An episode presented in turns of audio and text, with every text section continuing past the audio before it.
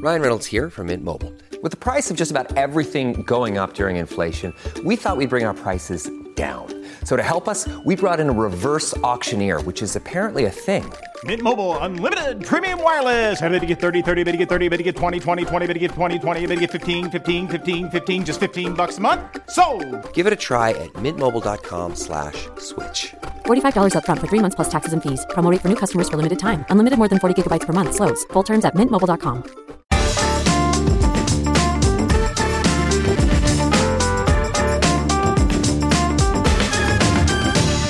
Hello, and welcome to the Bunker Daily. I'm Yasmeen Serhan.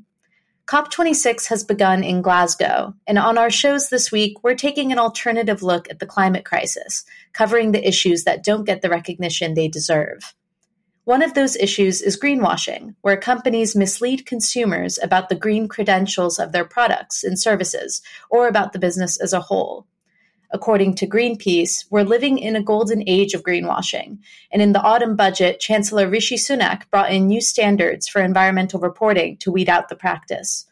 Joining me to discuss greenwashing is Alice Bell, co director of the climate charity Possible, author of Our Biggest Experiment A History of the Climate Crisis, and a former guest on The Bunker. Hello, Alice. Welcome back to the show. Hiya. So, I've just given a really small introduction on greenwashing, but tell us, how does it work in practice? It's kind of a, you know, a magician's technique of misdirection. It's like, don't look at all this oil I'm burning. Look at this tree that I just planted over there. That's at, it, at its most simple. Greenpeace's line about we're living in a golden age of greenwashing is very accurate because it's become a developed art. Like people have been working on this for decades. Like when I, so I've just written a book on the history of the climate crisis and I was like, all right, so people have been greenwashing probably like since the 1980s. There was a lot of environmental activism in the 80s. Captain Planet was invented. Blue Peter got a green badge and stuff. And people were like, ah, I can monetize this. and I thought that was maybe when it started, but it was really fascinating researching my book and realizing no. The earliest examples I've really found are kind of early 20th century, but I'd almost really like to do a whole project digging deeper. I bet there was greenwash in like the 1820s. Wow. You know, people have been on this for a long time and they have mastered the art of it. And so it happens in lots of different places and in some really like quite sophisticated ways as well. I'm excited to get kind of get more into the examples, but you, you mentioned your book, which I know focuses on the history of the climate crisis and the scientists who helped develop our understanding of climate change.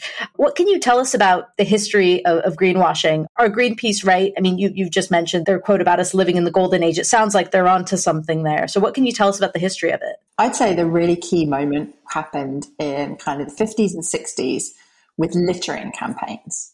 So basically, post war, particularly in the US, there was a real consumer boom. Like people started buying stuff. And we also saw the development of more disposable products. So, which is great if you want to sell people stuff, because instead of selling people some mm-hmm. one thing that they then reuse, you sell them the same thing again and again and again. Like the classic thing being the disposable razor. With plastics and also paper packaging, all sorts of other forms of disposable products became more and more popular. But they started to pile up and people didn't like all this piling up of rubbish. Lots of people are quite thrifty. They can see the problem of just getting rid of stuff. Particularly farmers in the US were worried about litter in terms of like bottles, like glass bottles and things, and how it might hurt livestock. So they were starting to campaign against litter, and their focus was the packaging companies, not the people who were littering, but the packaging companies saying, why are you producing this stuff in the first place? Packaging companies could see on the horizon they were about to get regulated.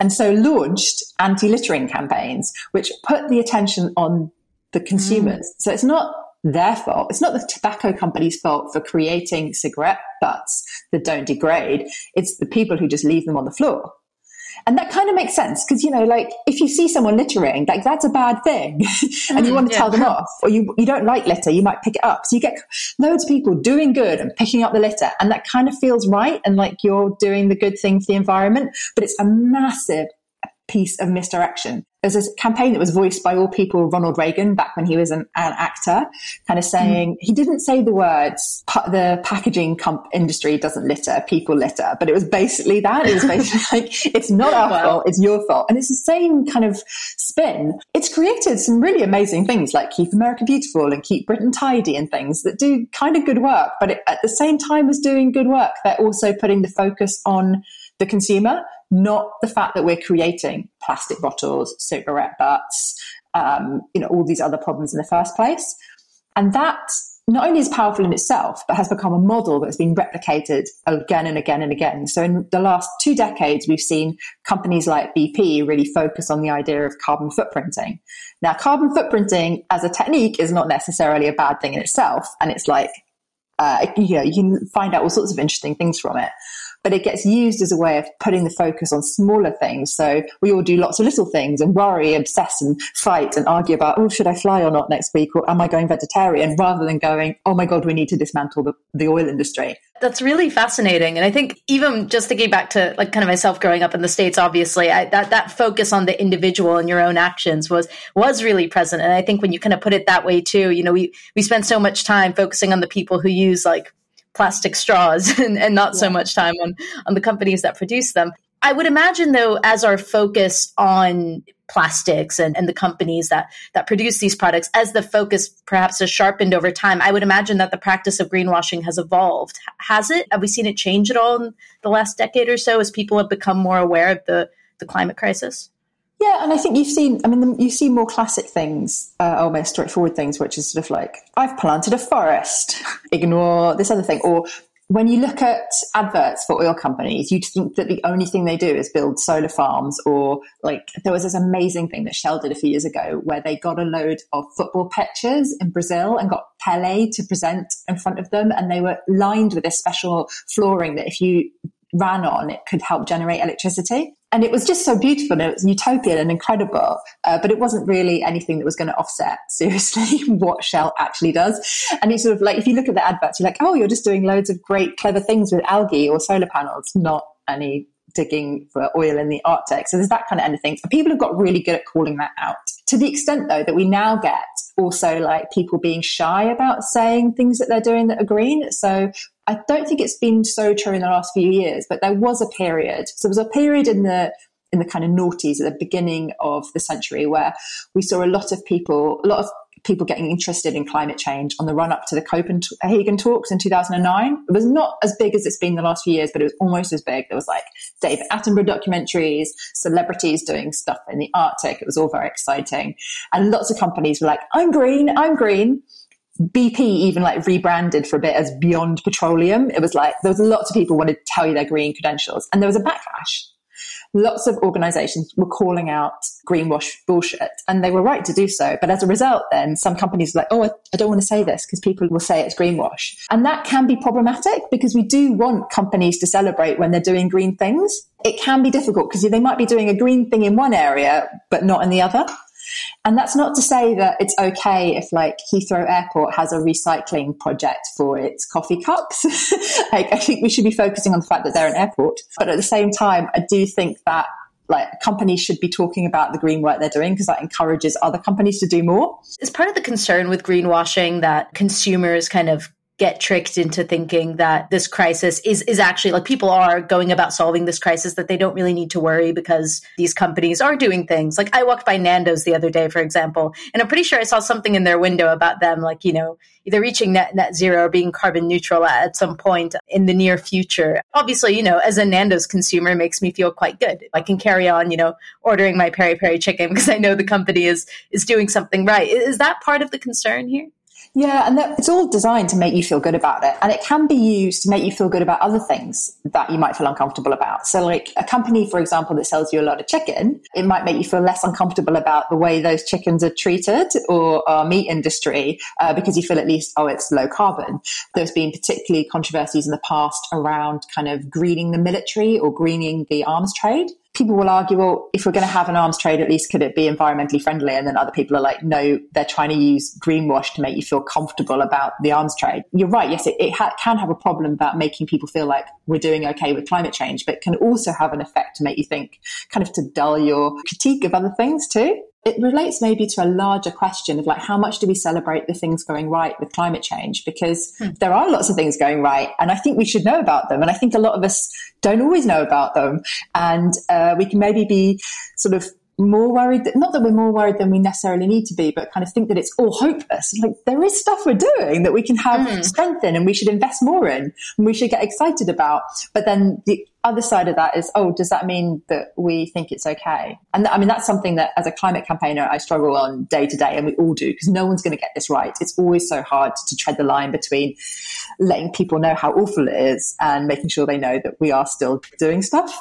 Which companies would you say are, are the biggest greenwashers? What techniques do they use? What tactics are common among the biggest? Well, I think the oil industry are really the masters of it and they work across so many different other areas. So you'll also see the oil industry being accused of pink washing or art washing or youth washing. Mm. There's all these other phrases that have, have emerged. So for example, art washing is when they invest in sponsoring art galleries to make themselves look, uh, to, you know, to take all the associations with art galleries that make them look like positive and progressive and give them access to people in power. What they want is to be able to exist in society and for people to not call out their existence, for them, it to be socially acceptable for there to be an oil industry. And they'll use a range of tactics, which in some points in recent history, greenwashing has been an appropriate one. But if green isn't, isn't popular, like it hasn't been at some points in the last 30 years, people haven't been so interested in green stuff. They're like, oh, I'm not bothering that. You know, I'll, I'll invest in sponsoring something else or making myself look progressive or positive in some other way Uh, yeah, the oil industry have had to invest a lot in PR because their social license to operate is questionable. For many decades now, people have been looking at them going, really? Should you exist? Should we allow you to happen? And just like the packaging industry had to invent keep America tidy or keep America beautiful, the oil industry have been pushing against the kind of wave of history, which is that they are going to wind down, well, really since the 70s.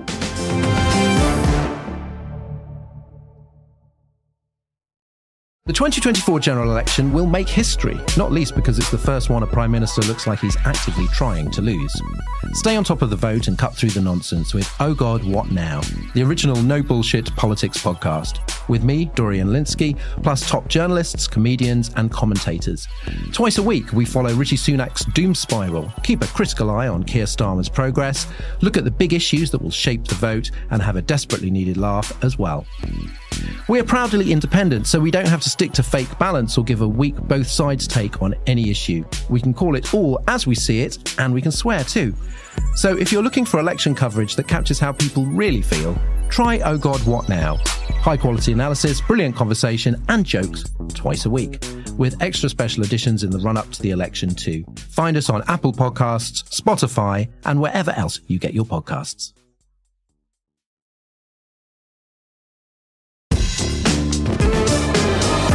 Lot of these companies have commitments to net zero emissions by 2050. Would you say that these are genuine commitments or are they just another way to greenwash? Well, the phrase net zero has offered a huge set of opportunities for greenwashing. The slipperiness is in the word net. So the idea is that you can pollute up to a point as long as you kind of find some way of, of offsetting that. Now, if you're taking net zero seriously, that is just meant to be a very small number of emissions for the things that we cannot decarbonize, where we might have to emit some carbon, you know, like we breathe, you know? um, there is a natural like uh, balance between oxygen and carbon dioxide that humans engage with and maybe meddling with a bit. Uh, and so what we want to get to, like seriously, in terms of the next few decades, is well, there, yes, there will be a bit of, of extra carbon we'll be emitting for some things that are really difficult to decarbonize, and we'll some find some way of, of balancing that out. But we can't balance that out on a big scale. There isn't enough land um, world is, is a finite resource. There's a limit to how much pollution we can put in it. And people, people get slippery with it. So they're like, but we did the maths and we're going to burn all this coal, but we're going to plant all these trees. And you're like, yeah, but where are you going to plant all these trees? The other thing that's really slippery about the net zero question when it gets applied to companies is that companies say, well, we're net zero. And what they mean is their own operations. So it means that they will, for example, have built a really environmentally friendly HQ, which hardly wait, you know, they reuse all their water. They have solar panels. Everything in their, their head office is, is very environmental. They've been investing in lots of software to do meetings remotely so people don't have to travel. But they're still selling oil and gas. And they're like, oh yeah, well, we're mm-hmm. not counting what people do once we sell it. So you might be able to go to, it's like going to a petrol station that's like, a net zero petrol station because the station itself has solar power, but they're selling you oil, which you will go and then burn. And they're like, well, that's your problem in terms of. You're like, well, I think that as an oil company, maybe you have responsibility for what you're selling. And lots of companies avoid talking about that in terms of their net zero pledges. And that it's not just the oil companies, it's also lots of other high carbon activities like flying, driving, things like that. And that is always a, a, phrase to keep an eye on if you're on your lookout for greenwash. The words net zero can be quite slippery. But I mean, even also just the notion of offsetting. Like when people I was say, going to ask you about that. Yeah. So when people say it's carbon neutral, that's also something to be careful of. Mm-hmm. That generally means that, okay, we've emitted a load of carbon, but we've like planted some trees. And sometimes that's a good thing. It's like, all right, that's good. You planted trees. We need trees. But it only, offsetting is basically cheating. Like, and there's a limit to how many places we can plant trees. And sometimes mm. this planting of trees, trees can be really dodgy. Like, or projects like building solar or wind, it might be done in occupied land. Like people might, and this mm. happens, people will clear people off their lands to plant a forest or to build a solar farm. And it can have all sorts of other human rights or environmental problems, but it looks good on the carbon equations that you want to put on your label on the front of your face cream. That doesn't mean that if, if a company's told you they're building a forest, that might be a really good thing. You shouldn't necessarily just assume it's terrible. Planting trees are good, but also planting trees can be used for a lot of, to hide a lot of stuff. Um, there's definitely some joke about not being able to see the carbon dioxide from the trees or something like that. Anyway, there's some joke that someone cleverer than me can can come up with that aspect. But yeah, you've got to be careful of that that carbon neutral thing because there's a lot of mass going on so when consumers are going to book a flight on, say, EasyJet, and, and I use them because I checked earlier, they called themselves the world's first major airline to offset carbon emissions. What that means to the consumer isn't that they're getting on a flight that just miraculously has the technology to not emit any carbon, but rather that EasyJet has engaged in some sort of projects, whether it's planting trees or building solar panels or something like that. Yeah, and I mean, it probably comes down to how you feel about the carbon that has been emitted for your flight. Now, like, it might be that you really feel that that flight is necessary, and I'm not going to judge you on that. I've taken flights in recent years for reasons that I felt were important for me. Uh, other people might well feel that they're not appropriate, and there was I have some guilt about some of the flights I've taken. You know, like there are things that we will do living in the society we live in that are high carbon. We just kind of have to own that. And it's probably a good thing you maybe, you know, if you are going to fly to offset it, but that doesn't mean that the flight that you didn't need to take is okay because someone's planted some trees because the flight is still taken. The carbon dioxide has still gone up in the atmosphere and we probably needed to plant those trees anyway. It's a good rule of thumb is to think carbon offsetting is basically cheating. Uh, and that's sort of a starting point for when where you work out your other stuff from it. And the other thing that airlines are really good at doing, which is another sort of strand to this greenwashing thing, which is telling you about technology that might happen in the future. So they're like, mm. look at all these things we're investing in the future. We're going to have all these electric, solar powered planes and stuff. And you're like, okay, fine, but that's not going to happen for at least another s- several decades if we're lucky.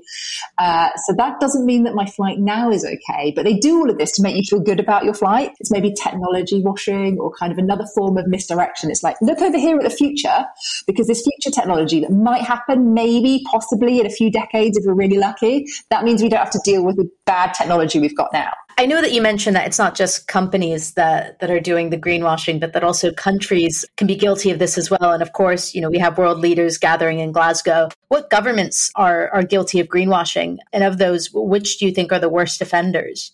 I think there's a lot of politicians that understandably want to celebrate the things that they feel are good and make sure that you don't listen to the, you don't look at the things that they're kind of sweeping under the, the table. There's been a lot of discussion in the last week about Saudi Arabia. And it's like, mm. well, it's good that you're doing this, but also oil, a bit like kind of looking at the oil industry going, well, it's good that you're investing in solar, but also are you looking at how much you are still looking at oil? It is always something that I think we should have a conversation about, and there will be a, a, legitimate argument about it. Like I was talking to somebody recently about Norway, and they'll say, well, you know, Norway gets away with being such an oil and gas dominated economy in so many ways because of so much money they give through development. And you're like, well, that doesn't mean they shouldn't do that. Like like, there's lots of good things about Norway, but there are still lots of problems, and we shouldn't be giving them a free pass on the problems. An example, I think, in the UK, which uh, is one that I think speaks to a lot of the slipperiness of it is the Brit- Britain really loves to show off about how it's kicked coal, like how little coal is in our electrical grid and how they're leading international movement away from coal. Now, that is a generally, genuinely historic thing that Britain is kicking coal out of its electrical grid. That is great that we are doing that. And I think that Britain has been very successful in lobbying other countries to have this idea of the, you know, of kicking coal and this becoming a thing that people are going to do. And this is, this is wonderful. But at the same time, one of the reasons why Britain can kick coal is that we import a lot of our goods and services. So we can sit there and like, I've got an app on my phone that tells me how much coal is in the grid at any point because I'm a bit of an energy nerd and I can look at that and smugly go, Oh, I've just charged my computer with like 50% wind power and 20% solar. And don't I feel good about my electrical grid? But that computer was made in a country which has to burn a lot of coal to make the products that we import. And so we look at China and India and go, oh, isn't it awful? They've got so much coal. Like one of the reasons why kids in China and India have to cough through all the air pollution, why they have a challenge with in terms of uh, their carbon emissions and people looking at their carbon emissions going, oh, that's very high, is because people in the West are importing goods that are being made using that coal. Now that's good for their economies because they're selling stuff to us, but also we need to think about how people you know, people in Britain have are, are, part of the coal problem, even if when they're charging their phone, there isn't much coal being burnt for that electricity. Uh, and that's something that we need to be, you know, pushing the, the UK government on, or pushing British people on. It's not just about coal; it's also about gas. We need to have more of a conversation about gas in the UK. All our conversations about heat in the last few weeks have started that. At least we're starting to talk about that a bit more than we used to. We need to talk about things like flying and transport and all the oil that goes through our economy through through transport. Um, we need to talk about the fact that the government is still thinking about coal being okay in the UK in some contexts, and also being like, oh, let's still have oil and gas and not let the genuine successes in terms of coal distract us from all the multiple other long shopping list of things we want them to be doing. So I guess maybe just to close, what do you think that the public can do about greenwashing or should be doing about greenwashing? I think as a rule of thumb, remember offsetting is cheating, but that doesn't necessarily mean that offsetting projects are all bad. I think we should be cheering green action when we can, but don't mean that that lets people get away with bad activities. Um, so yeah, keep an eye on phrases like net zero and carbon neutral because they are often a sign that there's something going on underneath that you might at least want to know about, even if you decide oh, I definitely like this carbon neutral beer or whatever, because at least they're doing something as opposed to these other ones that aren't doing anything, or it signals a sense of good values that you believe in. At least kind of digging around and seeing what that is, is worth looking at. And when it comes to politicians and companies that are involved in high carbon activities like selling oil and gas or flying or driving an SUV or something, should be really just calling it out. But don't get too stuck on the performative element of it. I think one of the reasons uh, politicians get really sensitive about this is they get like, if, you know, you all see Michael Gove with his reusable plastic cup. You know, plastic waste is so many opportunities for greenwashing and so much sort of perform, performing, not being green. And we can get really bogged down in that and therefore avoid the big things. So we can end up having a big argument about politician using a plastic straw and not have the bigger argument that we really should be doing about the politician granting a license for an oil field um, to keep your eye on the on the big picture, I think, and don't get pulled into too many small things. Well, great. Um, well, Alice, this has been really illuminating. Thank you so much for joining me on the bunker today. Thanks for having me. And thanks for listening to The Bunker. And if you've enjoyed this episode, please consider backing us on Patreon. Search Bunker Patreon Podcast to find out more. We'll be back tomorrow for another edition of The Bunker Daily.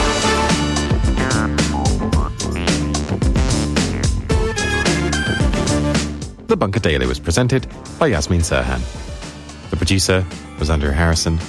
The assistant producers were Jacob Archbold and Jelena Sofronijevic. And audio production was by me, Alex Rees. Theme tune by Kenny Dickinson. The Bunker Daily is a Podmasters production.